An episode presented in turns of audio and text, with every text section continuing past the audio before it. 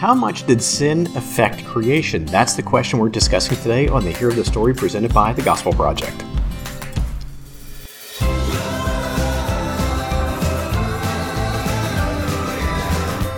Thanks for joining us for today's episode of the Hero of the Story, a podcast to help you focus on the gospel in every area of your life and ministry. I'm Brian Dembowczyk, and with me, as always, is Aaron Armstrong. Aaron, today we're talking about sin and how it has affected creation, really, the world, the cosmos. Uh, it's probably something that a lot of uh, believers don't think much about, but we experience it every day. I mean, we experience it so many different ways. I mean, we tend to to think about sin really in the context of our personal relationship with God, and we don't always view like we don't always consider how it has shaped um, our entire experience of existence, not just spiritually, but in our day to day lives as well. And so I'm really excited for us to be able to talk about this this big, big truth. Yeah, it's it's an important uh, thing to understand. Uh, as we're going to talk about in a minute, it really helps us to understand what we experience in everyday life. There will be some important cautions we'll bring to bear.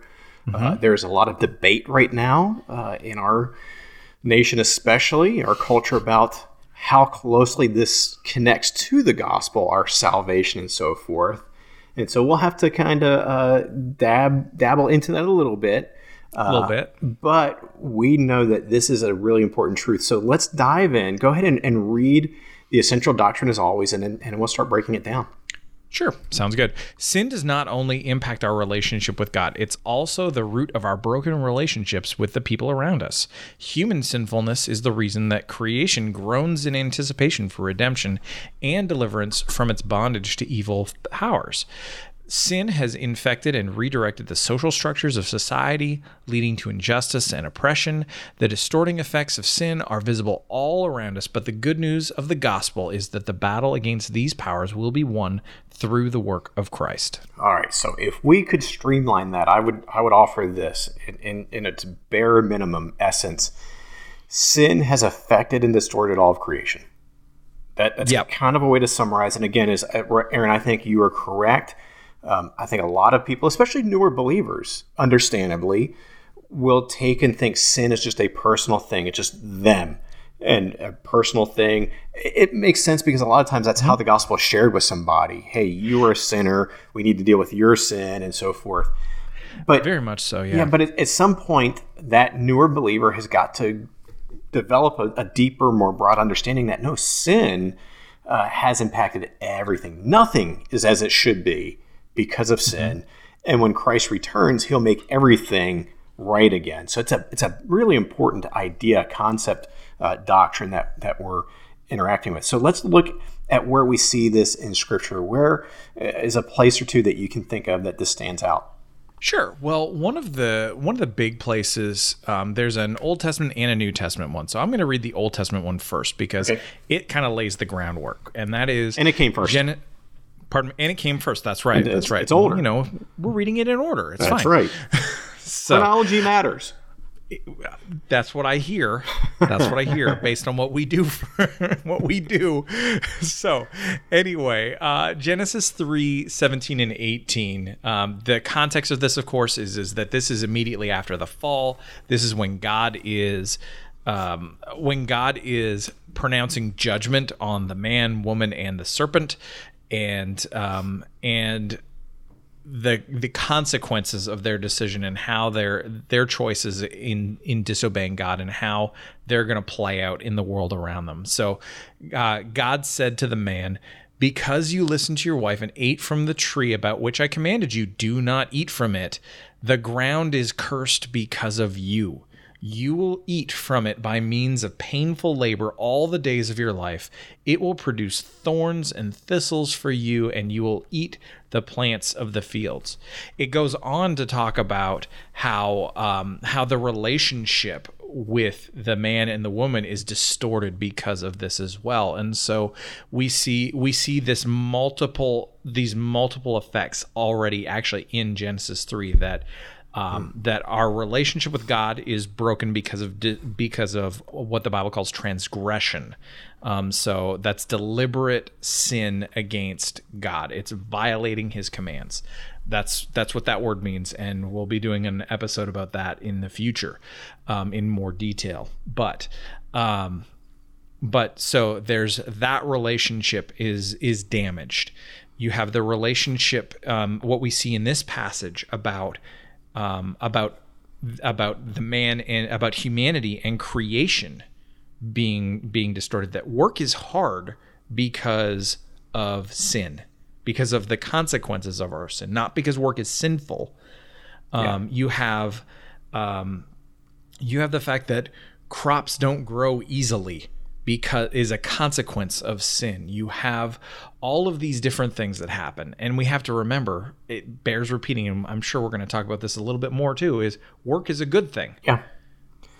But so it's a hard thing because of sin. yeah, weeds, mosquitoes, okra are results of the fall. That's the way to. That's right. That's my and, interpretation of Genesis three. You know, I think that's a valid interpretation, um, and of course, we see the relation, human interpersonal relationships in a in a part of this that we're not going to reference or we're not going to read right now, but it's part of this curse as well.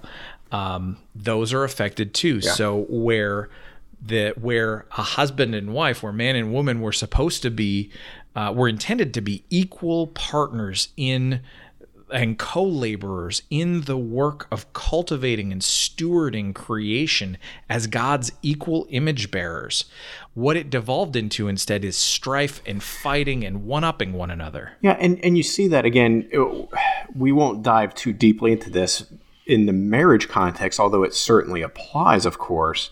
Mm-hmm. But just in general, what you see here is is God intended people to be in relationship as He is in relationship within himself with the, the triune nature of God. Correct. And one of the first results we see of the fall, interestingly, is their relationship between Adam and Eve is severed.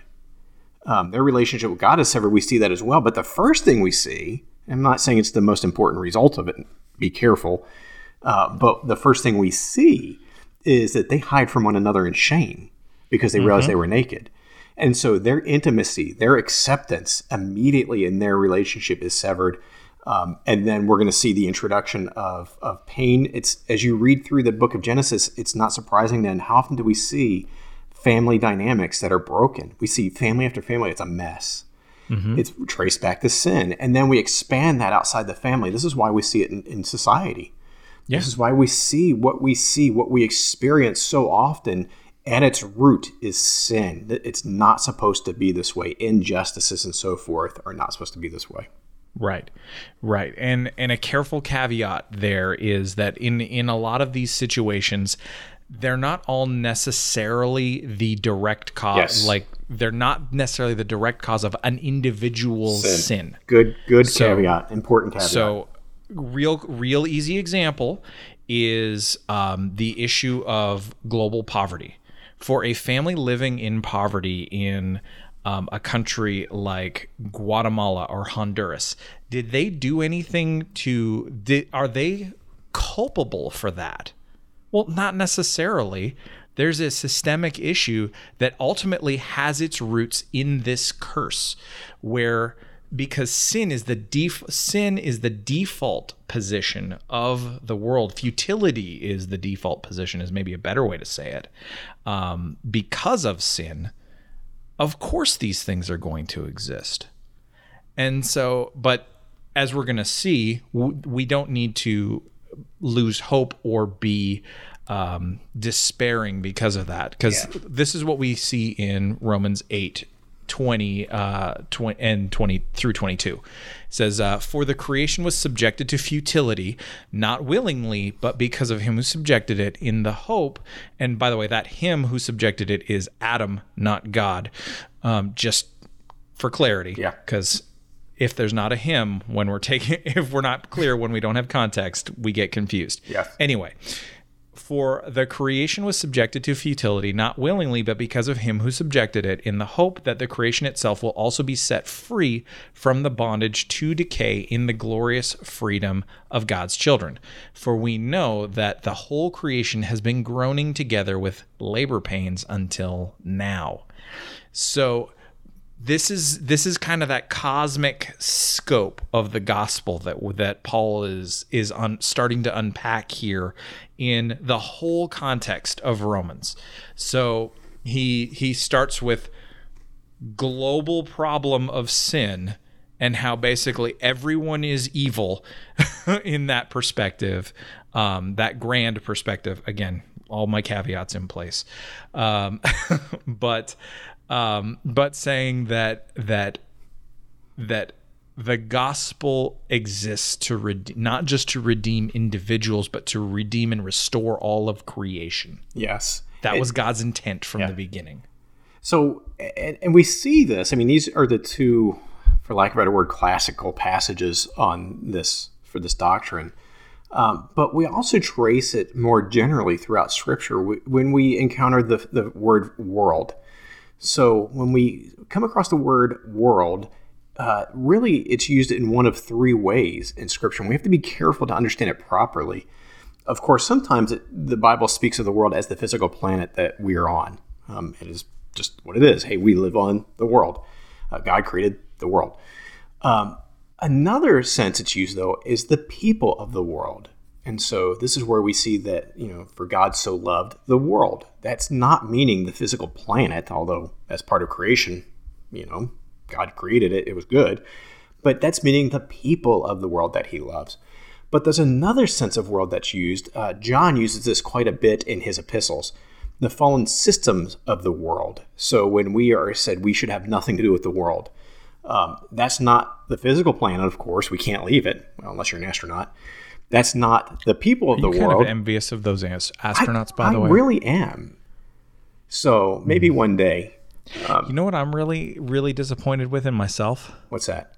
I'm disappointed that I missed out on all of the Bob and Doug McKenzie jokes. Yes. And I can't believe they I did failed. not say take off your hosers when that was about to go on. That, take anyway, off a would have been just perfect. It would have been perfect. Anyway, back anyway. to back to what we're talking about. So, we're just demonstrating the fallen nature of the world. Yes, futility for sure. But this, this third use of world is important, and again, it's that the fallen systems, it's the broken systems, it's the evilness, it's it's the oppression, it's it's all of those things. That's another sense of world. So we have to be careful world does not always mean the same thing. Be careful about the context of the passage that you're studying to make sure you understand it correctly. It's that last one that is used quite a bit, especially in by John, as I was sharing. That's the one that reminds us of this doctrine uh, that sin has affected all the world. All right. So let's transition. I mentioned that there will be some cautions as we come to this. So um, Aaron, why don't you get us started? What is an area of caution uh, that we need to employ when it comes to understanding this doctrine? Well, one of the things that we do need to that we do need to address is just something that we that we kicked off this this episode with. Really, is that um, the primary focus of sin's effect is our relationship with God, and so we can't lose sight of that whenever we are exploring this doctrine and when we're trying to understand it. Um, that is that there's more to it than than just the effect of sin on our relationship with God, but it's not less than that. Yeah. And so if we lose sight of that, we lose we actually fundamentally lose sight of the key problem. Yeah. So to to to make a, um, a rather silly perhaps analogy or example of that. We you could know how I feel about analogies. Yeah, right? I know. Well, it's not an analogy; it's an example. So we would be right to say that littering is sin. It's it's not caring for creation. It's not stewarding well. But the the sin of littering is not paramount. It does not. It's not primary over our need to repent and come to saving faith in Christ as, as people. So God is not more concerned about littering as he is the eternal state of people. Would that be kind of a fair way to kind of flesh this out? Yeah, I think that's a fair way to fair way to put it. I mean, another way to explore it is is to say, hey, you know, the problem in the world another way to say it, it really is to, is to think about again if we go back to if we go back to questions about um, you know global poverty. Mm-hmm. and i mean this is one of those things that that i can talk about a fair bit because i used to work for an organization that that that worked in that area. I also wrote a book on it. So um so i'm not just talking you know talking silliness here. But one of the key things is that we look at we look at you know a lot of the solutions that are that are offered and it's like okay well education and you know r- you know so on more extreme sides you know there are people who suggest well redistribution of wealth and you know yeah. all of these all of these kinds of things and it's like well education one of those things that I think we can all agree is a really good thing and is an important thing, an essential thing that matters. But is that going to be the thing that actually eliminates something like yeah. poverty?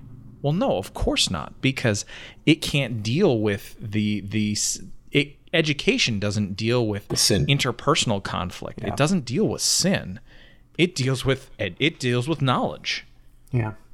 And that kind of takes me to the second area of, of caution that I've kind of hinted at earlier uh, that you are are getting us closer to. So I'll just put it on the table, and it's this: that we have got to give room and grace for some slightly different perspectives on how closely this doctrine is to the core of the gospel.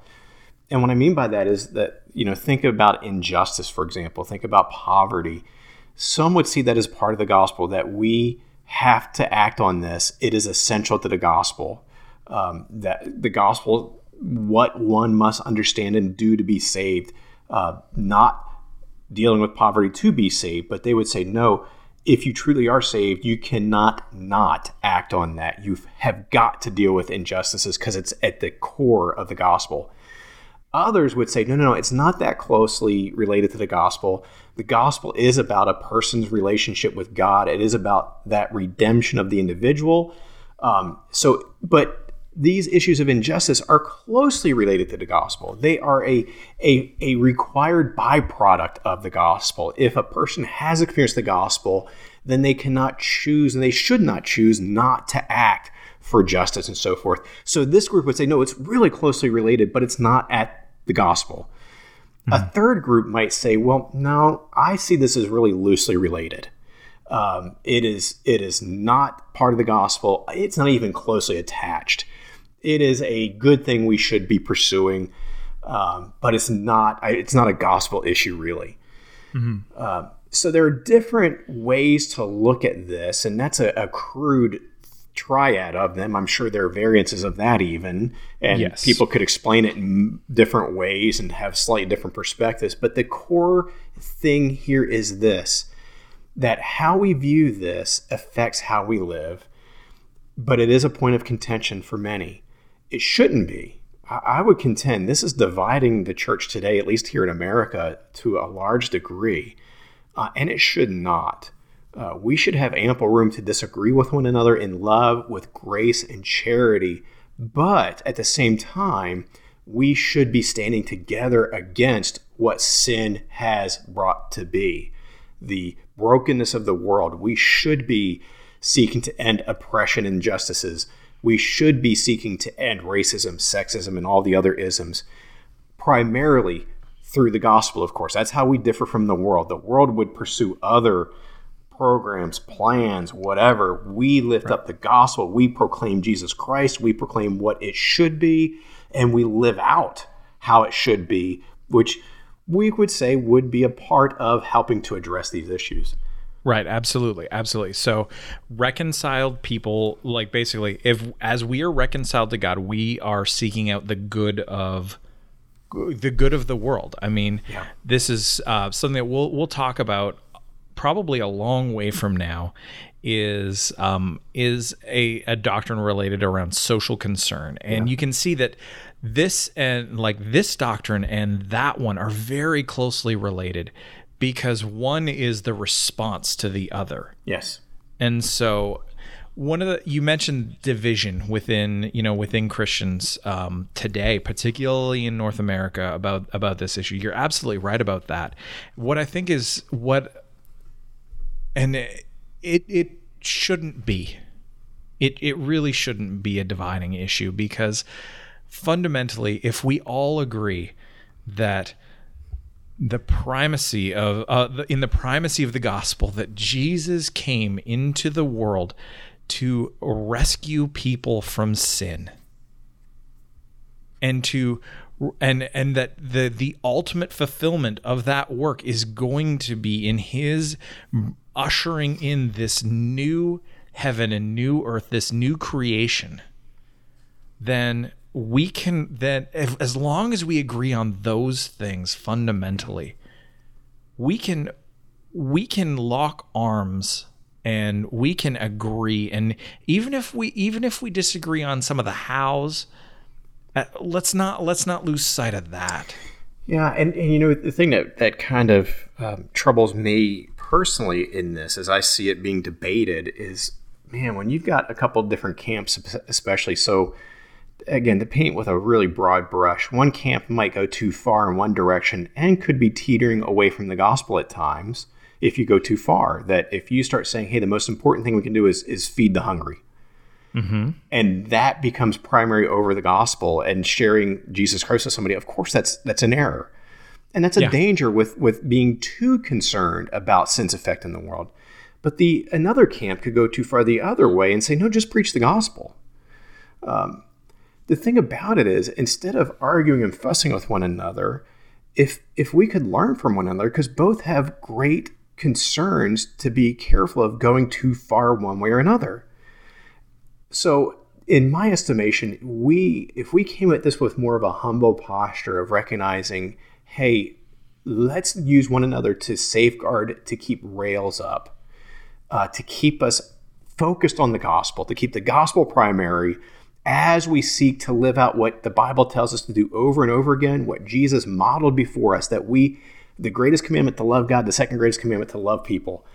How do we do that with keeping the gospel primary? If we as, as a church with a capital C could be advocates for one another, to be brothers and sisters in Christ, to have love and care for one another more than we want to disprove one another or prove our own rightfulness. If we had that right, we would be stronger as a church as we navigate these things and could probably do a lot better at lifting up the gospel in our culture. Yeah, 100%. 100%. I mean, as long as we are divided as believers, and I mean, there are certain things that are worth dividing over. Yes. Okay. There are 100%. There are things that are worth breaking fellowship over. The, but the more that we can work together that we can know which things we do what we have to divide over and which things we don't yeah. the more that we can seek to to keep the gospel at the center the the greater opportunity we have to actually be as as Christ said that we are be a light light in the world and a city on a hill um, something that that shines light into all of the yeah. darkness that exists and that light being him yeah, so let's get off our soapboxes before we get a nosebleed. Um, okay, let's move on. What what difference should this doctrine make? Um, you know, I, I, think we've already hinted at some, but let's just to, to be clear, what what's the difference that you can think of that this doctrine should? Yeah, make? well, well, some of them uh, really come down to things like you know this doctrine should make us consider uh, what we see in the world around us. And so what what of the the structures and relationships and and everything else what follows god's design what doesn't how should we respond to those things? Um, how do we how do we work toward changing changing what we what we have the ability to affect change on what do we accept as just simply a reality of a fallen world um, you know you know, do we do we do a writing campaign to get rid of the Bachelor, or do we just accept that it's going to exist? I mean, you know, I don't know. I yes. don't know, man. That is sin's effect on the world right there. Absolutely, absolutely. But what about you? What's something else? Well, I think you know, tangent to that, it it, it gives us the opportunity and forces us to fix our hope on Christ's return. That as we think through the brokenness of the world, as we think about how sin has jacked everything up, and even as we consider our role in, in our culture today, what why are we here? As what's the role of the church? Um, how much should we be advocating for fixing what is broken versus how much should we be recognizing no many of these things will not be fixed because they cannot be fixed apart from christ's return regardless of how you end up on that spectrum, we all agree to this that when Jesus returns, he will fix everything that is broken. Everything that's wrong will be made right again. That is our hope. And so no matter how you're you're perceiving what our role is today, we all lock our hope on that